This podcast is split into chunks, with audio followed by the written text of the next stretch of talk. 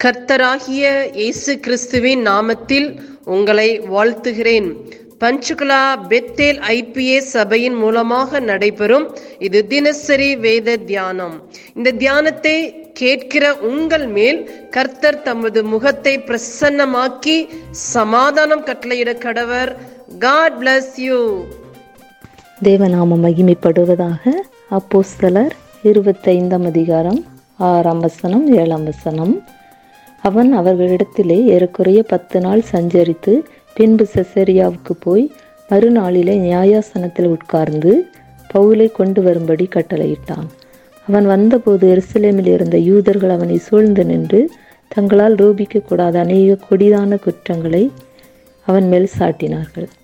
இந்த வசனத்தில் நம்ம என்ன பார்க்கிறோம் என்றால் இந்த ஃபேலிக்ஸ் என்ற அதிகாரி மாறுதலாகி போகிறாரு இந்த செசரியா பட்டணத்துக்கு பெஸ்து என்ற தேசாதிபதி வருகிறார். அவர் மூன்று நாள் பிரயாணமாக எருசலேமுக்கு போயிட்டு திரும்ப இங்கே செசரியாவுக்கு வருகிறார். வந்தபோது முதலாவது என்ன செய்கிறார்னா நியாயாசனத்தில் உட்கார்ந்து பவுலோடைய காரியத்தை நியாயம் விசாரிக்கைக்கு கொண்டு வருகிறாங்க.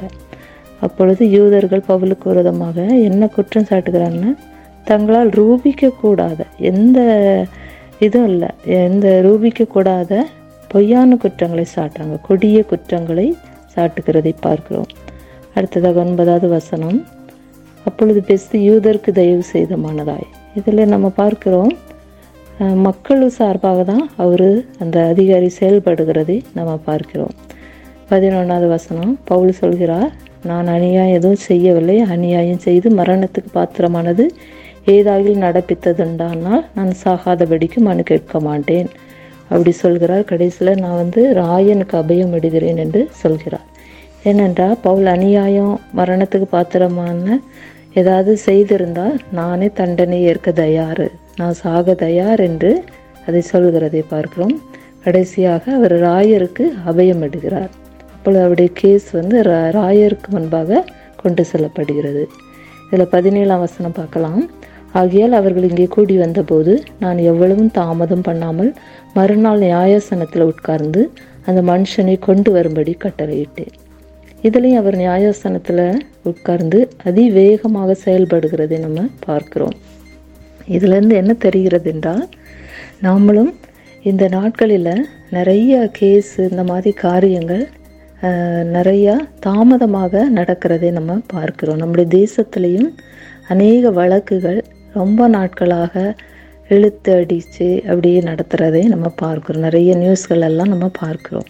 அப்படி இல்லாதபடி எல்லா அந்த கேஸ்களும் அதிவிரைவாக சீக்கிரமாக அந்த ராஜாக்கள் அதிகாரிகள் செய்யணும். விசேஷமாக தேவனிடத்திலிருந்து நல்ல தீர்ப்புகள் மக்களுக்கு வரணும்.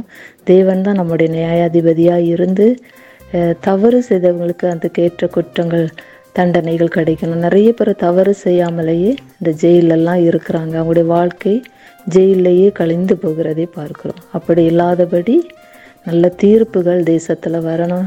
அதிகாரிகள் நியாயமாக செயல்படணும் என்று நம்ம ஜெபிப்போம்.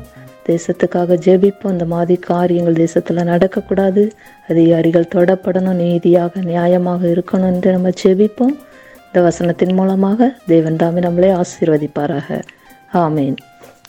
நாம் செபிப்போம். பரலோகத்தின் தகப்பனே இந்த ஆசீர்வதிக்கப்பட்ட காலை வேலைக்காக உமக்கு நன்றி சொல்லுகிறோம். இந்த வேத வசனத்தின் மூலமா எங்களோடு கூட பேசினதற்காக நன்றி. இந்த வேத வசனம் எங்கள் வாழ்வில் கிரியை செய்வதாக உங்களுடைய நாம மகிமைப்படுவதாக இயேசு கிறிஸ்துவின் நாமத்தில் செபிக்கிறோம். எங்கள் ஜீவனுள்ள நல்ல பிதாவே. ஆமேன்.